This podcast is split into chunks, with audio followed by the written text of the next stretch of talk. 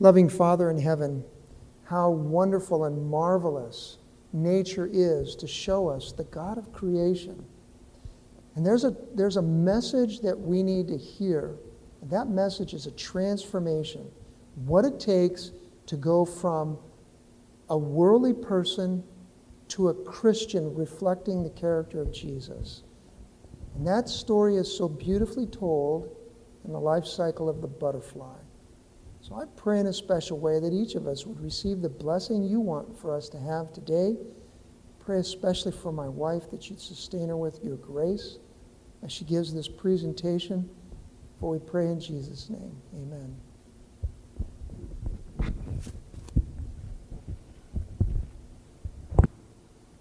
Now, even though God's creation has been marred by sin, and we do not fully see his character revealed in it, if we really want to know him, he's going to reveal himself to us.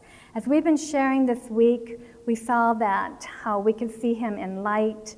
Um, we did plants. Oh, I just noticed my slide change. I hope I got the right one up here, but we'll find out.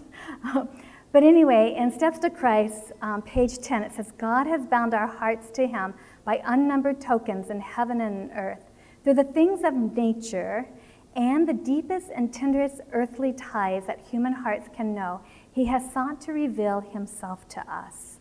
Many illustrations from nature are used by the Bible writers, and as we observe the things of the natural world, we shall be enabled under the guiding of the Holy Spirit more fully to understand the lessons of God's Word.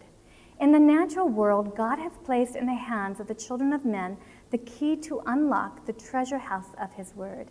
In other words, it is the natural world that teaches us about the spiritual world, and it was God's first book.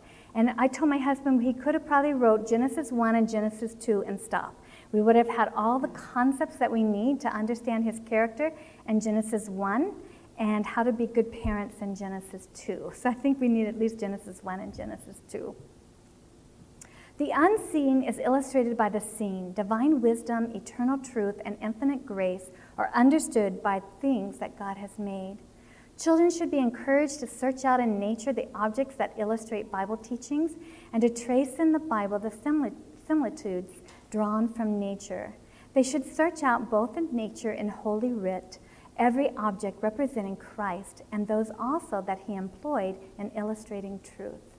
Thus may they learn to see him in the tree and vine, in lily and rose, in sun and star. They may learn to hear his voice in the song of birds, in the sighing of the trees, in the rolling thunder, and in the music of the sea. And every object in nature will repeat to them his precious lessons. To those who thus acquaint themselves with Christ, the earth will never more be a lonely and desolate place. It will be their Father's house filled with the presence of him who wants to dwelled among men. Child Guidance 46 and 47. I do have a handout back there that if you want to follow, because there's a lot of scripture verses and it's all on your handout. So make sure you pick one up back there. Spiritual lessons. Since the natural world is the key to unlock the treasure house of God's Word, let's see the spiritual lessons the butterfly has to teach us. Now, the butterfly goes through a process known as metamorphosis, and metamorphosis is defined as a complete change of form or shape or change of character and appearance. That means a caterpillar doesn't look like a butterfly, and a butterfly does not look like a caterpillar. When comparing the two, they have nothing in common.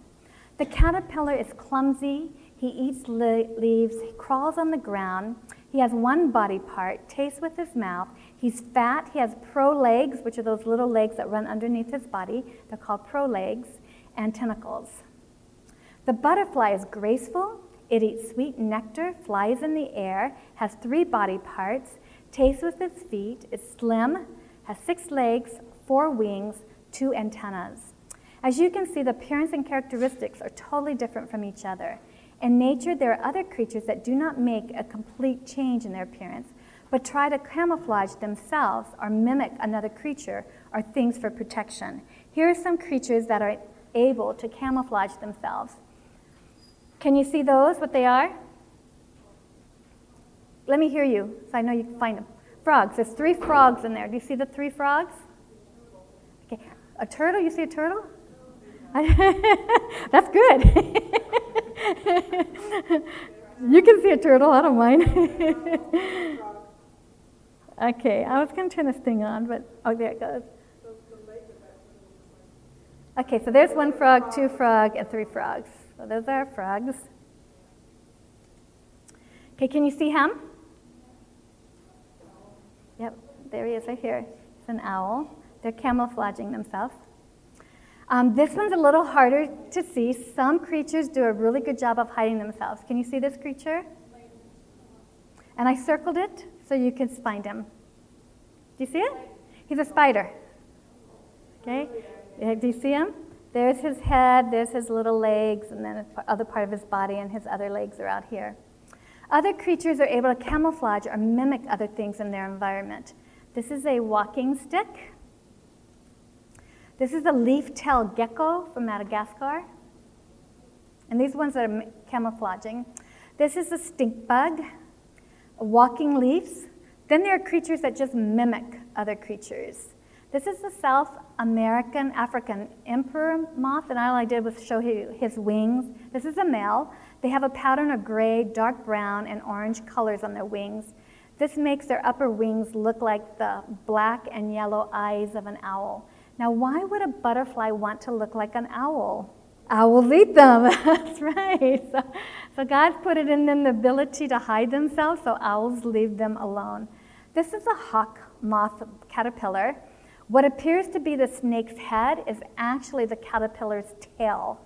Now, those creatures that are camouflaging themselves are trying to fit in so they do not stand out. The creatures that are using mimicry are pretending to be something which they are not. This is how it is with some people. At first glance, they appear to be Christians, but they only have a form of godliness and are denying the power of the gospel. The Pharisees were such people. In Matthew 23 23, it says, Woe unto you, scribes and Pharisees, hypocrites, for you pay tithe of mint, anise, and cumin, and have omitted the weightier matters of the law judgment, mercy, and faith. These ought ye to have done, and not to leave the others undone. In Matthew 23, 27 through 28, it says, Woe unto you, scribes and Pharisees, hypocrites. He said it over and over and over to this generation.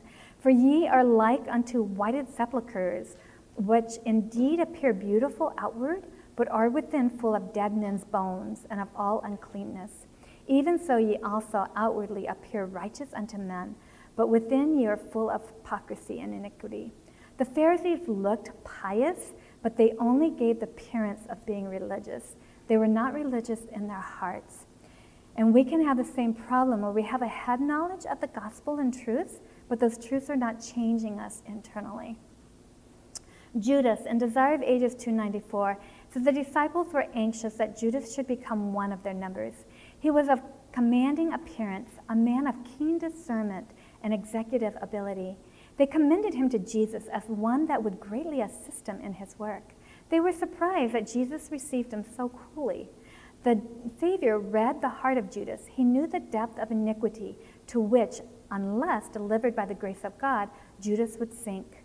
In connecting this man with himself, he placed him where he might day by day be brought in contrast with the outflowing of his own unselfish love. If he would open his heart to Christ, divine grace would banish the demon of selfishness, and even Judas might become a subject of the kingdom of God. Now, we know from the story in the Bible, Judas didn't do this. He didn't let God change his character, and he ended up hanging himself.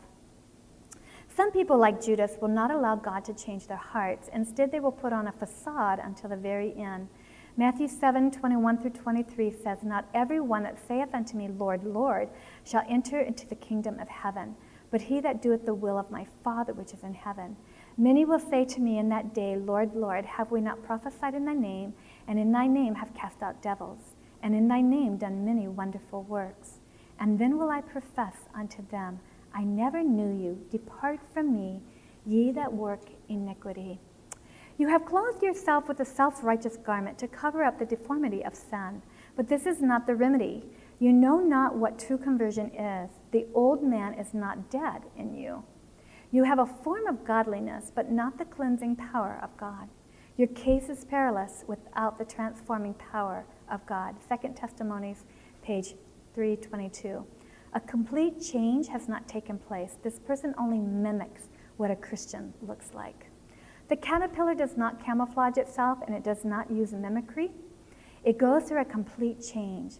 And that's exactly what God wants us to do go through a complete change, not mimic being a Christian or trying to blend in with Christianity, but to be changed. Not having a form of godliness, but going through a transformation of heart, soul, and mind. To put away the works of the flesh. Some of the works of the flesh are anger, wrath, malice, blasphemy, filthy com- communication, lying, disobedience. In Galatians 5 19 to 21 says that, of which I tell you before, and as I've, I've also told you in time past, that they which do such things shall not inherit the kingdom of God. Instead, God wants us to put on the fruit of the Spirit. But the fruit of the Spirit is love, joy, peace, long suffering, gentleness, goodness, faith, meekness, temperance. Against such things there is no law. Galatians 5 22 through 23. Christians should not have anything in common with the world. We're not to look like the world, we're not to act like the world. I beseech you, therefore, brethren, by the mercies of God, that ye present your bodies a living sacrifice, holy, acceptable unto God, which is your reasonable service. Romans 12 1 through 2. Be not conformed to this world, but be transformed. And transform actually means metamorpho and metamorphosis comes from metamorpho, by the renewing of your mind, that ye may prove what is that good and acceptable and perfect will of God. So, how does this transformation or metamorpho take place? In 2 Corinthians 3:18 it says, "But we all with open face beholding as in a glass the glory of the Lord are changed, metamorpho, into the same image from glory to glory, even as by the Spirit of the Lord." As we behold Jesus, by reading the word, we will be changed to be like him.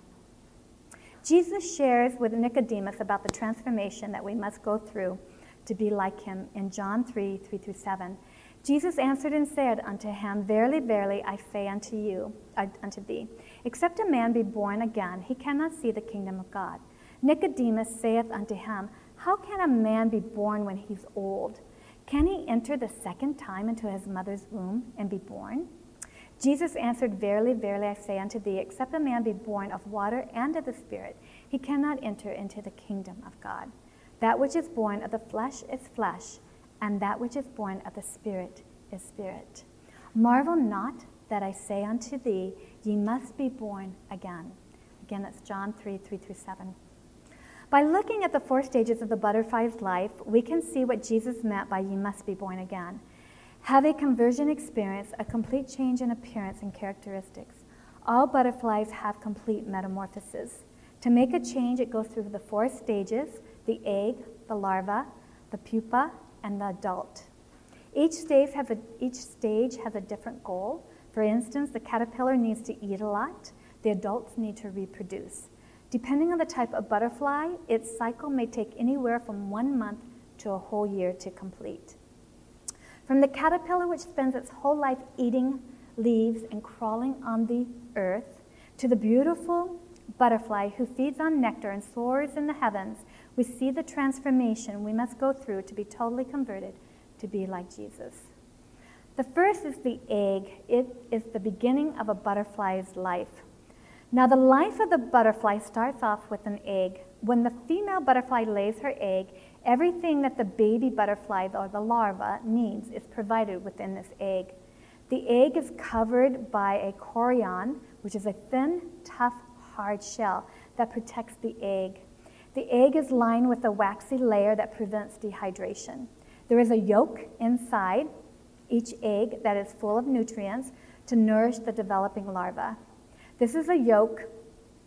Oh, wait. At the top of each egg is a small pit known as the micropyle.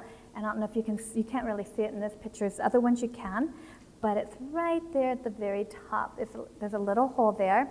And um, while the egg is developing, air and water enters the egg through this micropyle. The egg itself is perfect to protect and take care of the larva while it is growing. Most eggs are attached to the plant with a fast drying glue like chemical the female butterfly secretes this glue along with the egg. This glue holds the egg of the leaf in such a way that they cannot be separated without destroying the egg.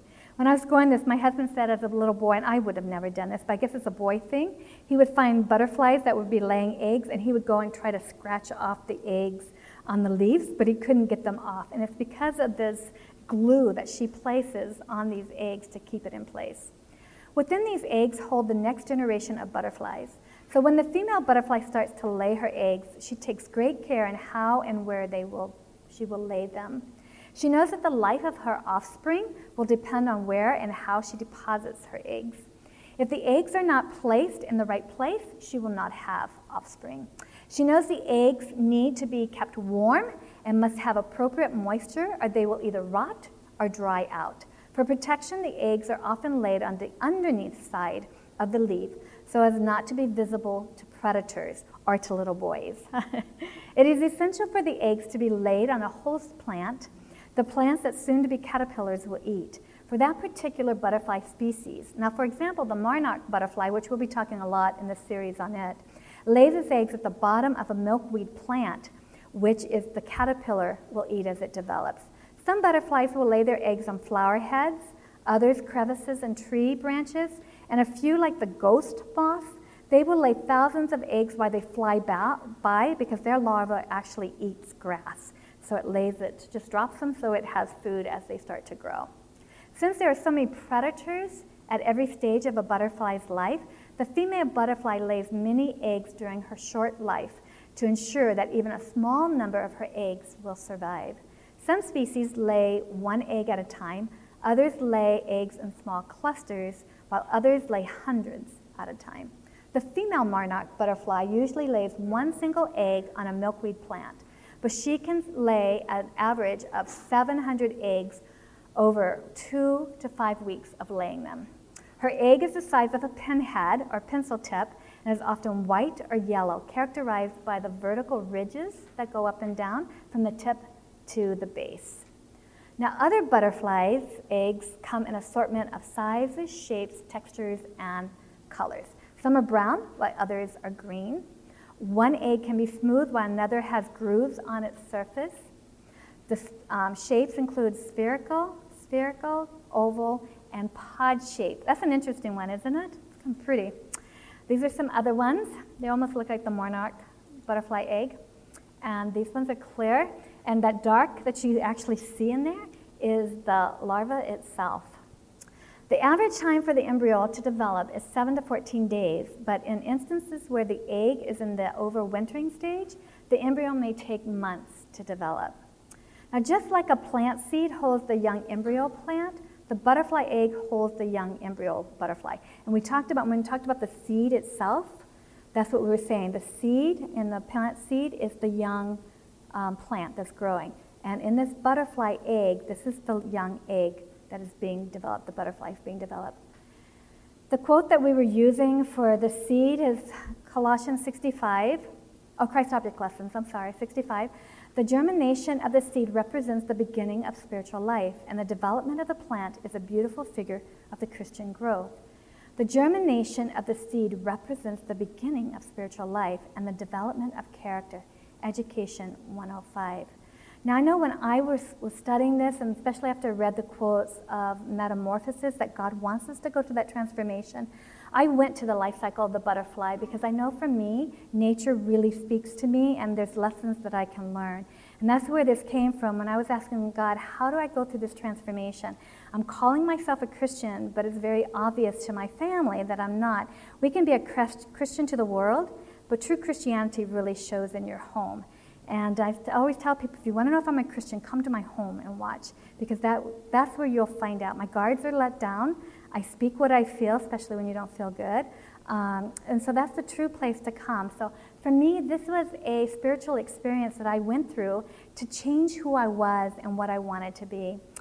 The same allegory can apply to the butterfly egg. As we're looking at the Christian growth through the seed, we can also look at it through the life cycle of a butterfly, since God says, be transformed. In Luke 8:11, we learn that the seed is the word of God.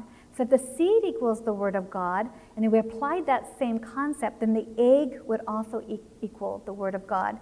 Now let's look at the spiritual lessons on the egg that we have just covered. So I'm going to do a part and then give you the spiritual lessons and then the next part and do spiritual lessons. And you'll have all those in front of you too if you want to follow. It's underneath the egg. And the first lesson is the egg is the first stage of growth for the butterfly. The Word of God is our first foundation for spiritual growth and character development. Egg has everything that is needed for the growth of the butterfly. God's Word has everything we need in our spiritual growth. So if we're lacking in an area, I know when I was raising my children, I was a very impatient mother. So I went to the Bible to find out how to be a patient mother.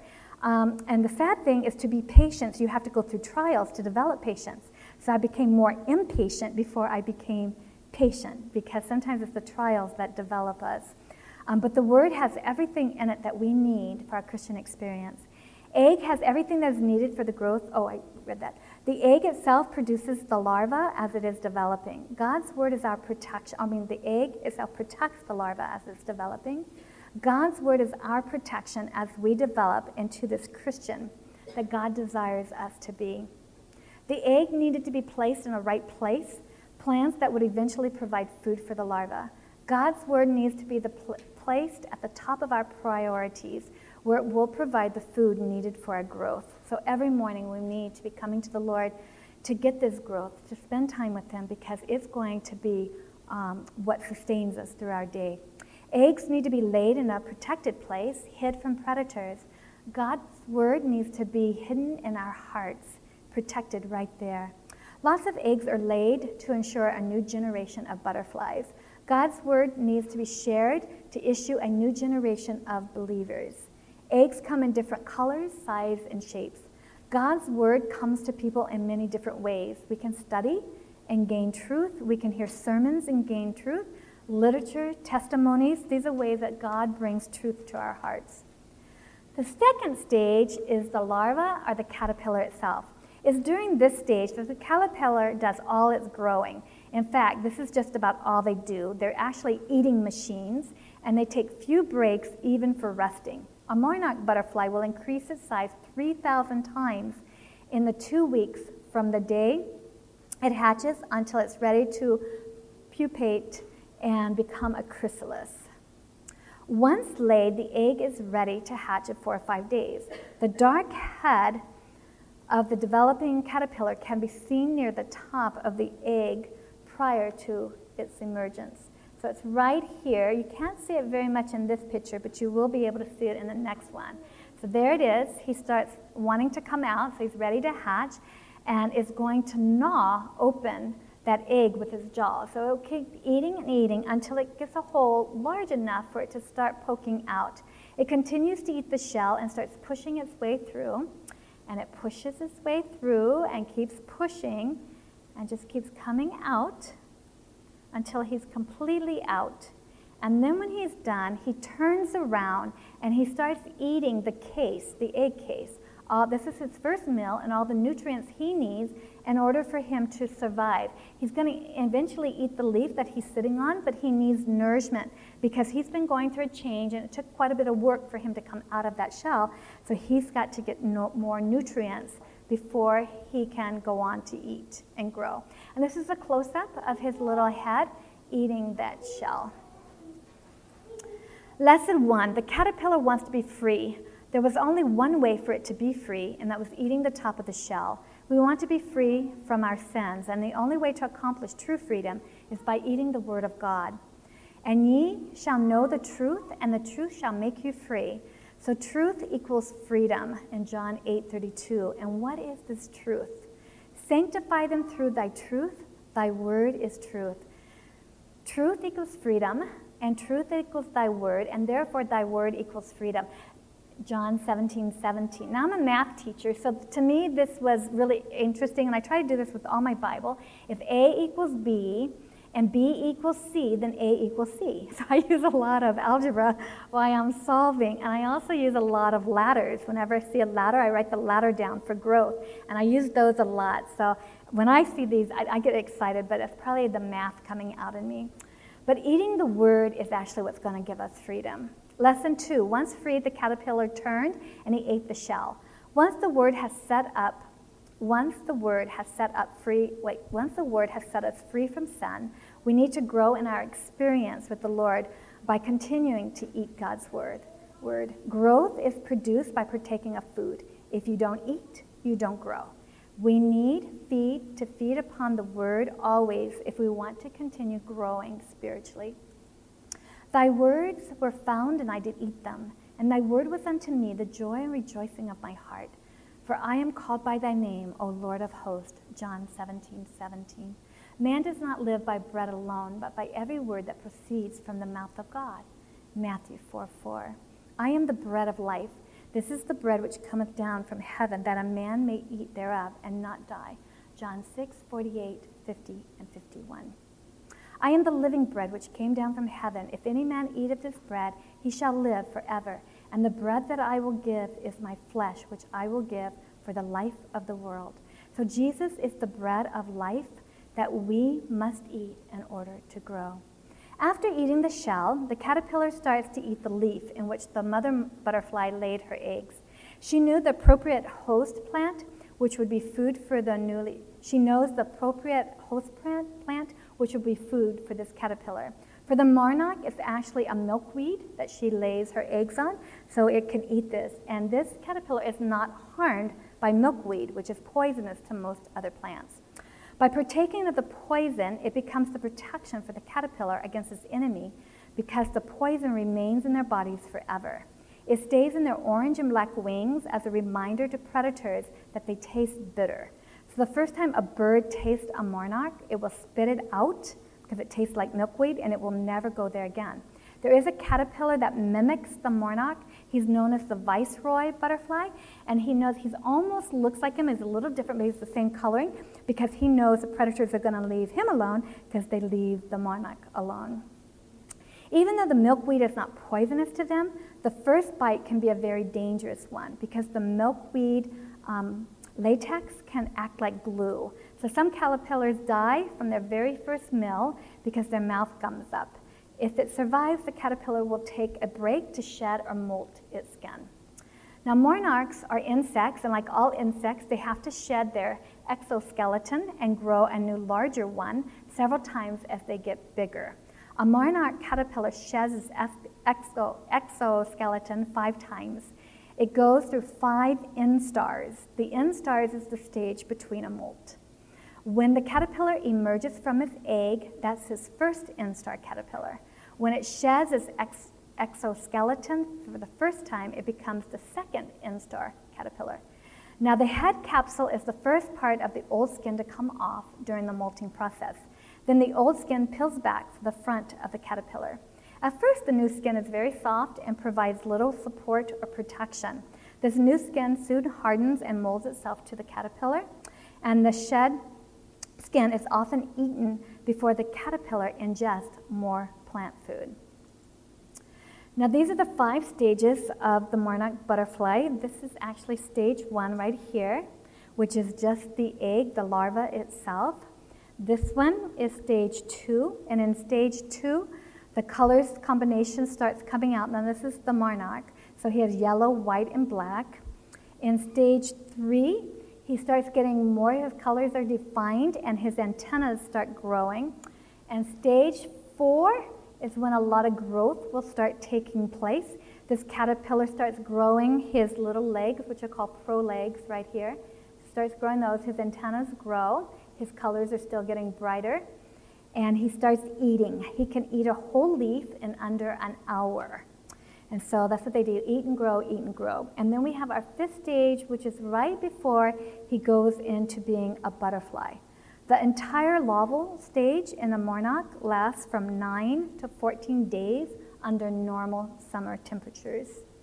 Lesson 3 Eating the milkweed protected the caterpillar. When we partake or eat of the Word of God, it becomes our protection against Satan and his host, our enemies. Lesson 4 When the caterpillar eats, it grows and sheds off its skin. Each time it looks different. That is what happens when we study God's Word. We learn new things, we realize that our old sinful traits of character need to be laid off. Hebrews 12:1. Let us lay aside every weight and the sin which does so easily beset us. Now, the head capsule is the first part to come off. When we're studying, it's head knowledge that we receive, and we walk in that knowledge.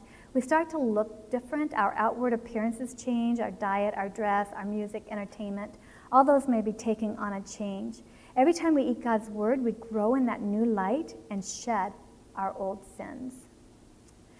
The next one, the third stage, is the pupa or the chrysalis. Now, this is actually a time of change. The pupa stage or the butterfly life cycle is a time for complete change. So it has to go through this. And there's a time trigger built into a caterpillar that tells him that he needs to make a change. And the trigger is actually a chemical called a juvenile hormone, and it's in their body and it's made by their brain. If the caterpillar sheds its skin and that juvenile hormone is really high, the caterpillar knows that it needs to go through the next caterpillar stage. So if it's in stage two, it'll move to stage three. If it's in stage three, it'll move to stage four. However, when that juvenile hormone is very low, the caterpillar knows that it's time now to go into metamorphosis, that it's going to make its final change. This hormone change happens five different times.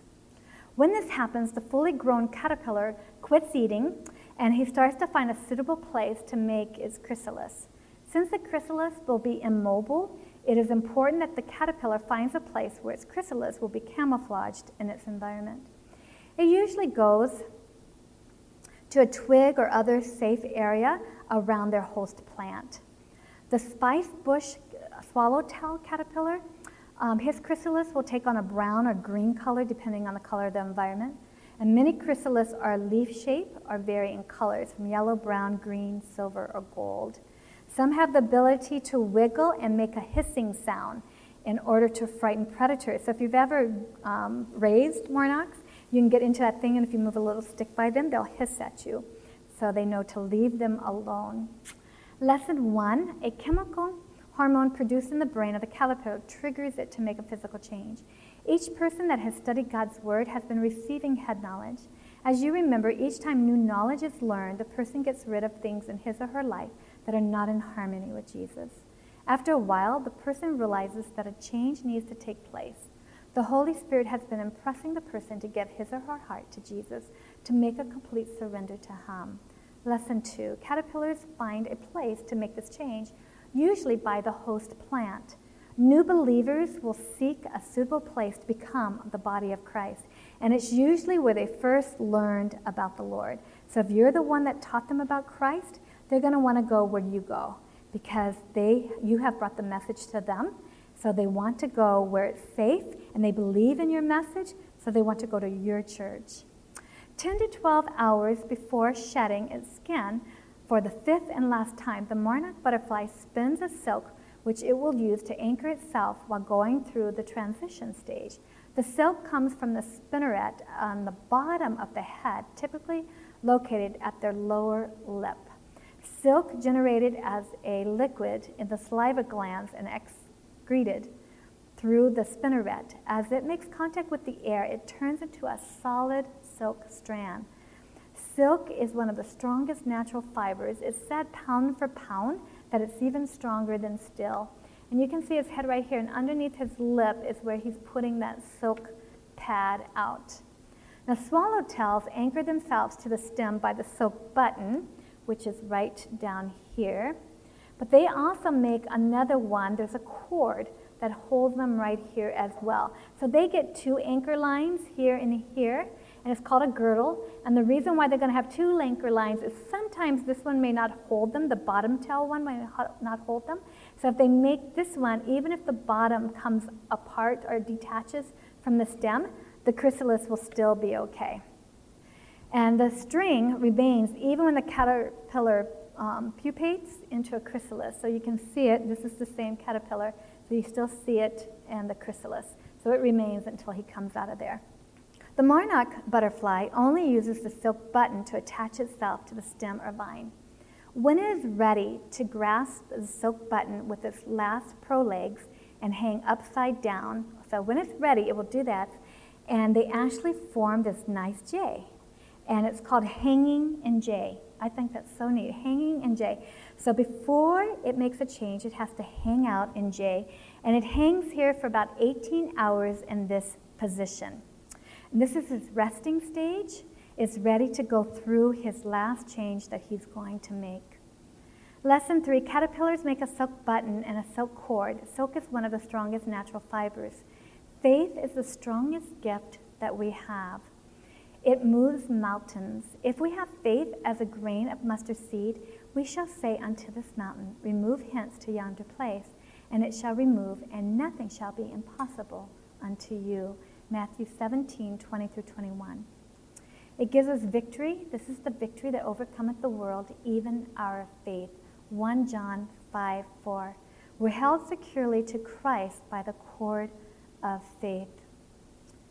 Now it's really interesting. This butterfly knew that it needed to build the cord. So God has put all these internal things inside its little being. So it needs to go through these. And it knows that no matter what happens, that cord is going to be strong enough to hold it through the major process that it's going to go through. Lesson four, it then attaches itself to the vine using the silk button and the silk cord. Jesus is the vine, 1 John 5 4. We attach ourselves to Christ, the vine, by faith. Lesson five, once fastened, it turns upside down and bows, making a J. As we continue to grow in our head knowledge, we start building a relationship with Jesus. The more we learn of Him, the more we want to spend time with Him, and the more we want to be like Him. The more we behold His character, the more sinful we see ourselves, and the more humble we become.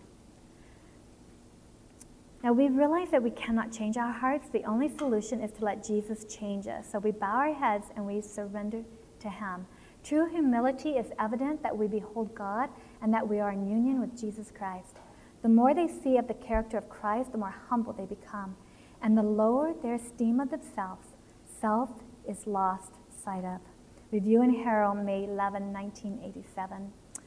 Lesson Just like the caterpillar cannot make a change until it hangs in the J, we cannot make an internal change until we bow and surrender to J, our Jesus. After hanging in J, the caterpillar is now ready for the next step. While being held by the silk button to the vine, it is time for the caterpillar to shed its old skin and reveal the new skin. Hanging upside down, the skin splits behind the caterpillar's head. Right here, you can start seeing the split. Did it go off? Right here, you see him start splitting his head. The skin splits behind the caterpillar's head and he starts to wiggle out from the old skin. It has to hold onto the silk button while sli- slipping the rest of its skin off. And this one's a little harder to see, but it's right back there is where the silk is attached. It continues to wiggle itself out of the old skin to expose a tough new skin. This skin hardens almost immediately to form a chrysalis, chrysalis which protects the developing butterfly. At this point, it's not quite a caterpillar and it's not quite a chrysalis. Lesson six the caterpillar sheds the old and puts on the new while holding onto the vine. While holding tight to Christ, the old man is put away and the new man is born. But now ye also put off all these anger, wrath, malice, blasphemy, filthy communication out of your mouth. Lie not one to another, seeing that ye have put off the old man with his deeds, and have put on the new man, which is renewed in knowledge after the image of him that created him. Colossians 3 10 through 3 through 10. Oh, let's see. Did I get that one right? Colossians 3 8 through 10. That ye put off concerning the former conversation the old man, which is corrupt according to the deceitful lust, and be renewed in the mind, in the spirit of your mind, and that ye put on the new man, which after God is created in righteousness and true holiness. Philippians 4 22 through 24. Lesson seven the skin hardens almost immediately to form a chrysalis which protects the developing butterfly. Put on the whole armor of God that ye may be able to stand against the wiles of the devil. Philippians 6:11. Lesson 8. At this point, it is not quite a caterpillar and it's not quite a chrysalis. Paul expresses the same problem in Romans 7. Now, here's three representations of a person unconverted. He's the one on this side. He's unconverted. He has the mind serves sin. The flesh serves sin. It's because this old man of sin is living in him, and he's actually in bondage. And then we have the one on this far right, which is a heart knowledge person. Now he has the mind, he wants to serve the law of God, and the flesh serves the law of God. And it's because now he has a new man of righteousness in him, and he's actually set free from sin. This is the place that I found myself with head knowledge. I, my mind wanted to do what was right, but my flesh would do things I didn't want. And it's because that old man of sin was very much alive.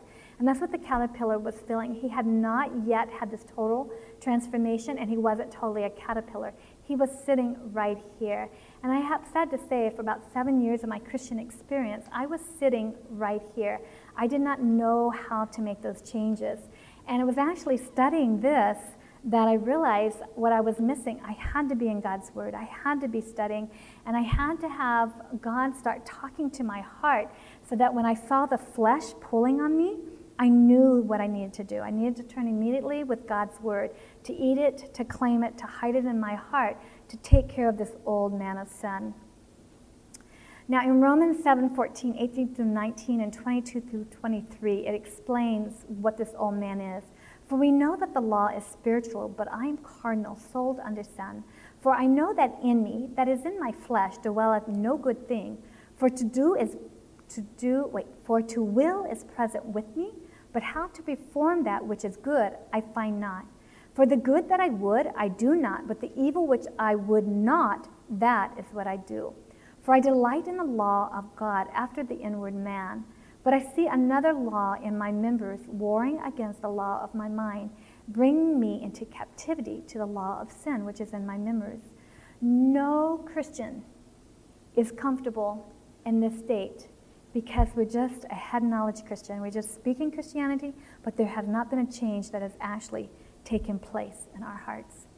Now, as the monarch wiggles and pushes his exo, exoskeleton towards the last pro legs, whereas holding onto the silk button, it must ex- execute a very tricky feat. A feat. A few minutes later, the skin is near the top, and that's what you see right here is all the black. That's his skin. He's at the top. The monarch must pull a small stick like appendage called a cremaster out from that wad of skin and drive it into the silk button. So he's right here, and you can't see it here. I have some other pictures that will show you. But he's got to pull it out of here before this piece falls off and get that cremaster and stick it into the silk button. If the caterpillar does not grasp the silk pad with its cremaster, it falls to its death. Its exoskeleton is very soft and pliable at this point, and it's not sturdy enough to withstand the impact with a hard surface. The tip of the cremaster is made from many hooks. So there's hooks on here. And as the chrysalis is turning and twisting and turning and twisting with this motion, his hooks are going stronger and stronger into that silk pad. Since the butterfly will hold on to this cremaster until it emerges as an adult, it has to make sure it's firmly attached to the vine. Since the butterfly, oh, let's see, touch the vine. So nothing can keep it from falling as it goes through its final stage. Now here's a close-up picture of it. Do you see those hooks at the top? This is the cremaster, and the cremaster only starts appearing when the skin has gone all the way up, and then you will start seeing the cremaster. And so the hooks are right there. Here's a closer one of the hooks, and it's twisting until that silk pad to hold it in place. The gyration that drives the cremaster into the silk button is also causes that exoskeleton to fall away. So not only is it securing itself, but the rest of the dead caterpillar is now gone. So all that's left is the chrysalis. Lesson nine the caterpillar gyrates to get rid of the old skin and grabs hold of the silk to stay connected to the vine. We are to completely die to the old man. He should be forever gone, that we hold tight to Christ. Lesson 10 the chrysalis rustles, it twists and it turns to make sure it's securely fastened to the silk pad with a cremaster so it will not fall during the final stages. As Christians, we have to do whatever it takes to hold Christ close to us. We may need to wrestle, just like Jacob did. We may learn precious lessons in the Christian experience by a study of Jacob's repentance and his wrestling with the angel. Jacob knew his peril. He knew that without the protection of God, he would be helpless before his enemy. He did all in his power to atone for his past transgressions, and then in humiliation and repentance pleaded for divine protection. With cries and tears, he made a supplication to God. And when the strong hand of the angel was laid upon him, he wrestled all the energy, wrestled with all the energy of his being. Jacob put forth all his strength, and supposing that he was wrestling with a lawless opponent. But when the Lord put his finger with the divine touch upon Jacob, the wrestling ceased. When Jacob knew that it was the Lord, he fell upon his neck of the angel and held him, pleading, Bless me, even me. When the angel said, Let me go, for the day breaketh, Jacob said, I will not let thee go, except thou bless me. Then his name was changed to correspond to the change in his character, for the angel said, Thy name shall be called no more Jacob, supplanter, but Israel, for as a prince thou hast power with God and with men, and hast prevailed. Review and Herald, March 28, 1899, paragraph 8. Once the old skin is gone, which what is left is the new chrysalis, and it still doesn't look much like the chrysalis. The wing area, the broad, smooth part at the bottom, right here, that's his wings. And then the head part right here is his abdomen that's starting to develop. While the process of complete metamorphosis looks like four very distinct stages, continuous change occur, actually occurs within the larva. The wings and other adult organs develop from tiny clusters of cells already present in the larva. And by the time the larva pupates, the major changes to the adult form have already begun. During the pupal stage, this transformation will be complete. The pupa or the chrysalis is soft and delicate, but it's in about an hour the shell hardens to protect the growing butterfly within. Its beautiful shade of green is helped to disguise it from predators. While going through the metamorphosis change, the insect's body basically is liquefied by digestive fluids. Some people believe that at this point the monarch is really nothing. It's just a lot of loose soup. And if you actually open up, open it apart, you will see that it's just a lot of goo. But it actually has in it the beating heart, the respiratory system, the emerging wings, the antennas, and the eggs. So even that looks like a gooey mess is not. It has all the genes in there that it needs to form into the butterfly itself. In other words, in this watery state, cells are changing and relocating. Old, no longer needed caterpillar parts must be reabsorbed, and the butterfly parts must be complete. For example, the mouth changes from that caterpillar needed to choose milkweed leaves into a straw like tongue that the butterfly will need to sip nectar. And so this new creature is actually being developed, and you can see the wing color coming through right down at the bottom. And this is uh, the one that's the swallowtail and his chrysalis. Lesson 11. The caterpillar's body turns into a watery goo, never to be a caterpillar again. Now, new parts are developing to make a new creature. In order for us to be new in Christ, we must go through the watery grave or baptism, testifying that we desire to put off the old man in the grave and never to rise again. Jesus told Nicodemus that he must be born again. Verily, verily, I say unto you, Except a man be born of water, he cannot see the kingdom of God. John 3 5. Baptism is the beginning of our transformation of the Christian into a new birth. Lesson 12 A new creature is being created. 2 Corinthians 5 17. Therefore, if any man be in Christ, he's a new creature. Old things are passed away. Behold, all things are become new. 2 Corinthians 5:17. Those who claim to be Christ's followers pledge themselves to obedience at the time of their baptism. When they go down into the water, into the water, they pledge themselves in the presence of the Father, the Son, and the Holy Ghost, that they will henceforth be dead unto the world and its temptations, and that they will arise from the watery grave to walk in newness of life, even a life of obedience to God's requirement. Volume 2, Sermons and Talks, 2, page 228. Now the person is no longer between the earthly and the heavenly, having the mind to serve God the mind to serve God and the flesh that serves God, he's able to now because now he is a new creature. As you look at the heart knowledge person, he, she serves God with the mind and flesh because the old man is gone and the new man of righteousness is living in the heart and he's a new creature. You know, I took heart to this when I was going through my Christian experience as a young mother because I was so impatient with my children that I know once I surrendered to the Lord, I had to remember I gave myself to Christ that if I choose to pick up the old man of self, that is choice.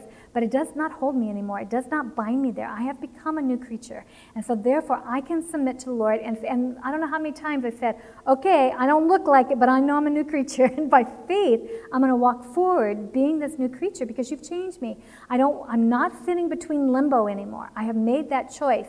And my prayer used to be, just show me where the old man is raising his head because I know he comes up. And the Lord gave me that illustration of a gopher. There's a, actually a, a game when we were young, I don't know if it was out now, but there would be a gopher that pops up in a hole, and you had to take a mallet and hit him down. And no sooner did you hit him down, he'd pop up in another area, and you hit him down, and he'd pop up again. And so I had to tell the Lord, that's what it's like. When I get one down, he pops up someplace else. I need you to start showing me what's causing him to pop up. There's something obviously in my life that I'm holding on to that gives Satan grounds to show his ugly face to me because he died. I laid that old man of sin in the grave, and I choose not to lift him up.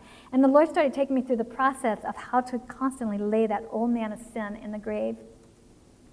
The monarch will be a chrysalis for about 10 days, longer if it's cooler, shorter if it's hotter. Right before the butterfly emerges, you can see many different body parts on the pupa. And this one's really coming through clear. You see the wings taking place on this one. Very pretty. This is not a monarch butterfly. Very pretty. You can see his abdomen. So there's several place, things that you can see, his legs, his antenna. And it will take about two weeks before he actually emerges, if the temperatures are correct. After a day before the adult butterfly emerges, the chrysalis becomes transparent. Now, this is a monarch, so you can see his wings. They're orange and black. Finally, the beautiful butterfly is ready to come out. It starts pumping fluid from its abdomen until its head and its upper body, causing the chrysalis to split and make a small hole. Now, the hole is really too small for the butterfly, so it has to exert a lot of work to push and struggle out. So, as he pushes and struggles, the liquid goes into his wings and pumps his wings out. There's a story about a man who was watching these butterflies coming out, and he felt sorry for this chrysalis because it was fighting so hard to get out. He decided to help it. He took a pair of scissors and he actually cut the chrysalis open so he could help the butterfly come out. And it did, it helped him. But the butterfly just fell out on the ground, and his body was really fat, and the wings were really skinny, and he waited to see what was happening, and the butterfly ended up dying. It was the struggle that he had to go through. He had to push all those fluids into his body in order to live. And so he's still coming out here. So he's still pushing and pushing, and then he'll crawl out. And see, there's he's all crumpled up. His wings aren't full yet, and his body's really fat, and he's really soft and tiny, and his wings are wet. So he just sits here for a while, and he just clings to the shell along with his, uh, allowing his crumpled, crumpled wings to hang downward. And as he's doing there, they're getting fuller, the liquid's coming out of his body, and it's filling up those shells, and he just waits, and he waits. Also, he's exhausted. He has just gone through a major trial, so he's really tired. And I don't know about you, but when I go through major trials in my experience with the Lord, I'm tired, you know, because usually, I don't know about you, I don't always surrender right away. I fight.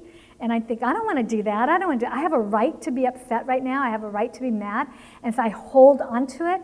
And the more I hold onto it, the battle gets more intense. When I just surrender, then the battle's done and I can go on. But I'm not one for always just surrendering real easy. I'm learning more. It's like going in the hospital. They're all, God must have a good purpose for this. Not sure what it is, but it's got to be something good out of this. So I just have to wait on the Lord and spend time with Him. While hanging there, the butterfly pumps body fluids called hemolymph into the wings to make them grow big and strong. And as you can tell, the wings are growing, the body's getting less, uh, getting skinnier. Now, the once crumpled wings start to take shape as they fill with the liquid. The wings must be filled quickly or they will harden before they reach their full size. If they harden before the wings are developed, the butterfly won't be able to fly and it dies. The butterfly continues to cling to the shell until its wings are strong and the sun has dried them out. It will attempt to fly, it will not attempt to fly until it's ready. In a couple of hours, the butterfly wings are dried and hardened to their correct shape. And now they're no longer bound to the earth by a body of flesh, and the butterfly takes to the heavens on the wings of the wind in search for its first meal. Lesson 13 Butterfly is transparent. We as Christians should be transparent. What people see is what we should be. Everything that Christians do should be as transparent as the sunlight. Truth is of God. Truth is of God. Deception in every one of its myriad forms is of Satan. We cannot speak the truth unless our minds are continually guided by Him who is truth. Sons and daughters of God, 64. Lesson 14 Butterflies struggle to get out. To be freed, the caterpillar has to put forth an effort. For us to experience eternal life, we need to exercise our faith with our works. Even so, faith, if it has not works, is dead, being alone. James 2:17. Works are definitely important. If we would enter heaven, we must make personal efforts to be there. I press towards the mark for the prize of the high calling of God in Christ Jesus. Philippians 3:14. Luke 13, 24, strive to enter at the strait gate. That sounds like a work. It's not just something that's going to come easy. Lesson 15. After struggling to emerge, the butterfly rests clinging to shell. Newborn Christians will face many trials. Without these trials, we would never develop the character God desires us to have. Trials are God's way of preparing us for heaven. During the trials, we must cling to Jesus and rest in his love. Lesson 16 Butterflies pump fluid into their wings to help them grow big and strong. After our baptism, we need to be spending time in God's Word and prayer to help us con- continue to grow into the Christians God wants us to be. But grow in grace and in the knowledge of our Lord and Savior Jesus Christ. 2 Peter 3:18. Lesson 17: Wings need to be filled quickly if butterflies is to if a butterfly is to live and fly. As we are studying and receiving light, we need to walk in the light immediately, lest it become darkness to us. O house of Jacob, come ye, and let us walk in the light of our Lord. Isaiah 2 5. Then spake Jesus again unto them, saying, I am the light of the world. He that followeth me shall not walk in darkness, but shall have the light of life. John 8 12. But if we walk in the light as he is in the light, we have fellowship one with another, and the blood of Jesus Christ, his Son, cleanses us from all sin. John 1 17. Lesson 18 The butterfly waits in the sun until strong enough to fly, we need to wait on Jesus, the Sun of Righteousness, to direct our path. Wait on the Lord, be of good courage, and he shall strengthen thy heart. Wait, I say, on the Lord. But they that wait upon the Lord shall renew their strength. They shall mount up with wings as eagles. They shall run and not be weary. They shall walk and not, not faint. Isaiah 40, 31.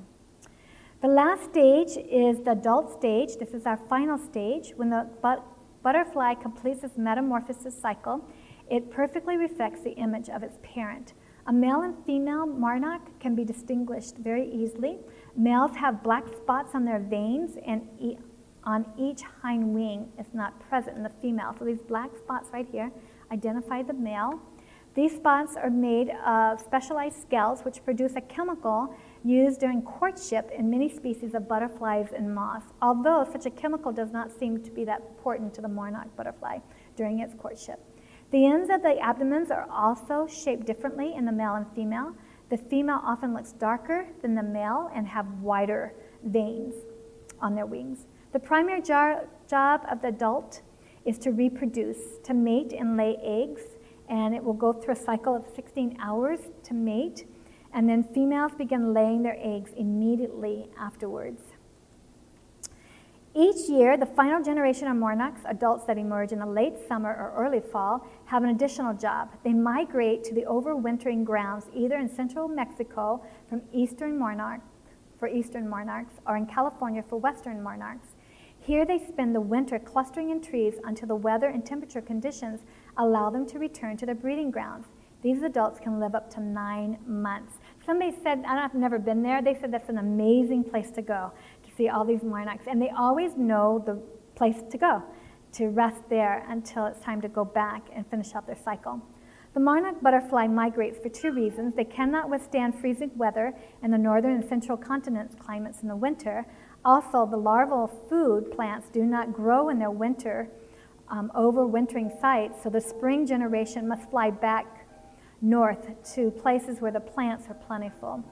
The migration is a long journey. It takes about 3,000 miles for them to go here, especially the one in Mexico. The journey is hard and many die along the way. Who guides them on their way? Researchers believe the insects have an inbuilt biological compass that allows them to sense the direction of the Earth's magnetic field. And we know that it's the Lord that guides them. In February and March, the final generation is hibernating of hibernating monarch butterflies come out of hibernation and find a mate, and then they migrate north and east in order to find a place to lay their eggs again. Thus, the process starts all over again, creating the next generation of butterflies. Lesson one the butterfly perfectly reflects the image of the parent. The ultimate goal for us as Christians is to perfectly reflect God's character. But we also, with open face, beholding as in a glass the glory of the Lord, are changed to the same image from glory to glory, even as by the Spirit of the Lord. 2 Corinthians 3.18 Beloved, now are we the sons, of, God, uh, sons of God, and it does not yet appear what we shall be. But we know that when he shall appear, he shall be, we shall be like him, for, he, for we shall see him as he is. 1 John 3 2. Lesson two the primary job of the adult stage is to reproduce. As Christians, our goal should be to make more disciples for Jesus. God gives us a commission. Freely ye have received, freely give. Matthew 10 8. Go ye therefore and teach all nations, baptizing them in the name of the Father, and of the Son, and of the Holy Ghost, teaching them to observe all things whatsoever I have commanded you. And lo, I am with you always, even until the end of the world. Amen. Matthew 28 19 through 20. This change begins in our home. Children should see us as Christians. We should set that example. And as you spend time daily with Jesus, people will take knowledge that you've been with him you will be a new person. The old, irritable, impatient self will be gone, and Christ will shine out through your life. The transformation is complete, and others will desire it for themselves. Lesson three monarchs have an internal compass that directs them where to go. God speaks to our hearts, leading us. And thy ears shall hear a word behind thee saying, This is the way, walk ye in it. When ye turn to the right hand and when ye turn to the left. Isaiah 30, 21. So, the A conclusion God wants us to go through a metamorphosis change, a total conversion. From our birth, our sinful natures only desires to please self. When we realize we cannot change ourselves, we need to turn to Jesus. We start reading God's word. We start understanding that there are areas of our life that are not in harmony with God's word, and we have a head knowledge. We start shedding the old habits and characteristics, making an outward change in our dress, diet, entertainment, etc. Soon we realize that we need more. We need a complete surrender to Jesus. We want a heart experience. We hang our heads and humbly submit to our Jesus. We enter into a watery grave and emerge a new creature in Christ. With this love in our hearts and commitment to serve Him, we are now ready to soar, soar the heavens and share His love and mercies with others. Okay, I'd like to share right before we close, and I don't have these last two slides in here, that nature actually gives us an opportunity to find spiritual, spiritual truth, as we were talking about earlier. The light one that we shared and the plants that we shared came from our own studies. Our girls were like 12 and 13 when they started doing those studies. And if young kids can do it, anyone can do it. The stars was actually already done. God did the stars. He put those up in the sky for us so that the plan of salvation would be seen every year. The butterfly, this isn't the only truth that you can find from butterflies. You probably can find other things. But the thing is to use nature to teach our children. I remember when we first started this, every Friday we had what we called a nature walk. It was a time to get our children out with time with God, and they brought a um, little notebook with them. And I'll show you, we had a backpack that they always carried, but they had a notebook with them. And they were to go look for these lessons. And I remember the first time I sent the children out, Autumn was quite young, and I just kept praying, Oh Lord, please give her a lesson. Please give her a lesson. I don't know why I doubted so much that he could do that, but I kept praying, just give her something. I knew Stacy would come up with something. She was older, but I didn't know about Autumn. Anyway, as she was walking, she found this um, glump of dirt, and it had grass in it. And she picked it up, and there was a leaf, or uh, stem, I should say, that was green and it was going straight up. And then it had a brown one that was going off to the side and it was dead. And she said, Mom, this is like a Christian experience. If we stay close to Jesus, we're going to grow in Him and we're going to keep growing, and it's even getting ready to put out a flower. But if we start looking to the world and we start putting our mind that way, we're going to become like Him. And I thought, oh, wow, that was pretty profound. That's really good. And then the next one we went out, her cat was following her. Um, Asia was her name. And um, she said, Mom, I just realized the cat's been following me all day today, that my influence influence people. If I have a wrong character, I'm going to influence those around me, and people follow me. So I need to make sure my character is correct for that. And so they were learning these lessons. And that's what I wanted. So every Friday was a time just to be in nature for them to find God's answers. And I also used it in chemistry, which I, we didn't do one, but I did um, relationships in the um, in chemistry, the bonding, ionic bonding and covalent bonding, because I knew if I taught it early, when they got to that stage in their relationships where they started liking boys, we've already taught the lesson, I could go back to the spiritual lesson. So nature is a way to speak. I actually had a mother that went through one of my talks and she, her child was being so bad. I think it was a little girl. Was being so bad. She took a wet sheet. She said, "Lord, what do I do?" And she said, "I think you need to make this child a cocoon." So she took a wet sheet and she told the little child, "I'm going to wrap you up into a cocoon because right now you need an old self and it needs to die. So I'm going to wrap you in this cocoon, and you're going to stay there until you spend time with Jesus. And when you're ready, I'm going to open up the cocoon, and you're going to come out as a beautiful butterfly." Now you have to make the change because I can't make it for you. I will pray that Jesus is going to change your heart, but God's got to make that change. So the mom prayed, and the little girl said, I'm ready. So after she unfolded, the little girl just went around the house flying like this, but her whole character changed.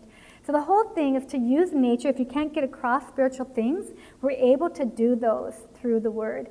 So in a nature walk, we always picked up an object, observed it, we would draw it, write out a spiritual lesson from it, and is, there, is it something that would represent Jesus? Because that's what I wanted. Um, well, I look for a scripture verse to go with the object, and how can you apply that lesson to their lives? So that we did this every Friday. This was our devotion time on Friday. Um, this one, uh, these are the things that we carried. If you by a pond, I always had a net so you could collect water. I always had a microscope at my house so we could look things under there.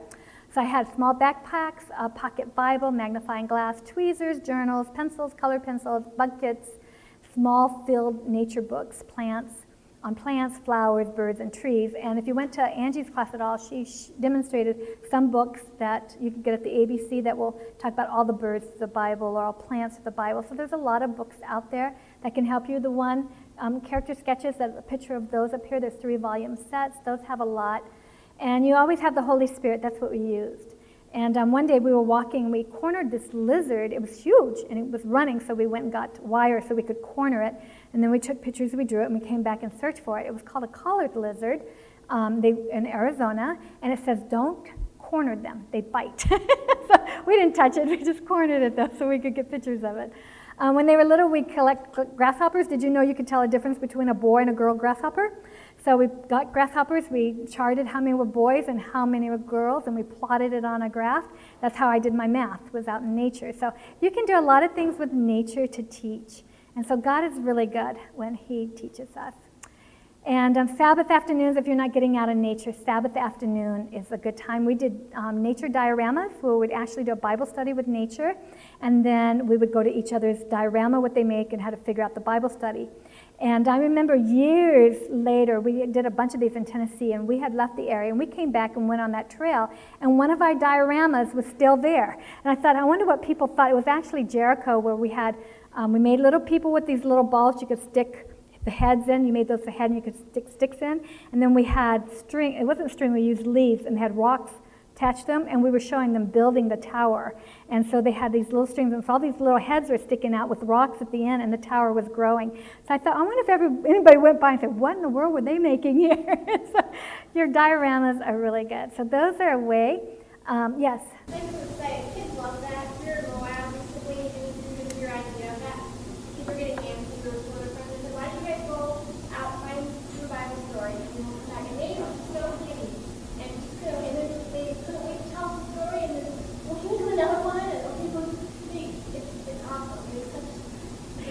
It is really good. I'm going to show you one, and then we're going to close because it's time. And um, and you can teach any lesson. I'll let you guys get the lesson. There's three of these. Um, we did this. I'm not going to tell you what I used it for. I'll let you decide.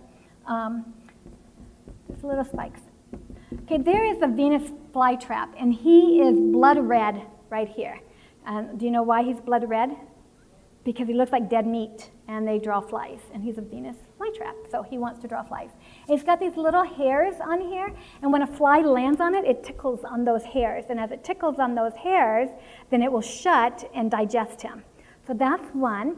There's also a dew plant. He kind of looks like this, and it has a, a, trough here, and this is all a glue. But it's real pretty. It looks like nectar, and it just looks really good. So the little fly will just buzz in here, and he goes to this, and he will get in here, and he just eats and eats and eats to his heart content. And then he tries to get out, and because this is gooey and sticky, he can't get his feet out, and he ends up dying in there. Now, this is another one. This is called the pitcher plant, and this is always fun to draw. Right here, there's water down here. And there is a, as you saw the plants yesterday, remember how we had the landing pad so the plants know where to come? They're seeing, the insect is seeing this in ultraviolet light. So this is actually a, um, a gear, a, like a landing strip. So the little fly comes in, he sees this landing strip, and he thinks, oh, good, there's food.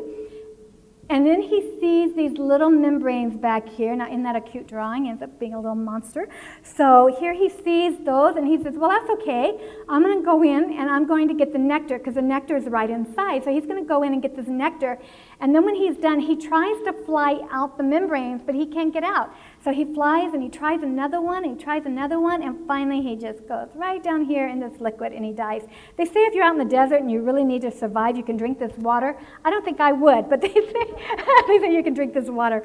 Um, also, if he comes in here and he gets on these little hairs, they are actually turned this way, and so he just slides right down to his death. Or there's also hairs on this side that if he goes over here, he'll slide down to his death. Now, if you wanted to teach a spiritual lesson to your children, what would you use teaching these? Traps, the traps of the enemy. We happen to use diet because our girls wanted things that were unhealthy for them. So we use these to teach them why it's good to eat things and why it's not. The devil has a trap for you. We have a whole presentation on spiders and how they're different traps. And so you can take any lesson that you want to teach your children, turn it into something spiritual um, from nature, and believe me, the lessons stick, and that's why we have Christ object lessons. And if you haven't read that book, go back and read it again, because the purpose of that is so that when they were gone, when the Lord uh, these people would walk by those things that he was teaching, they would remember the spiritual lesson. And that's why we want to bring them to nature, so they remember those spiritual lessons. I'm going to have my husband close with prayer.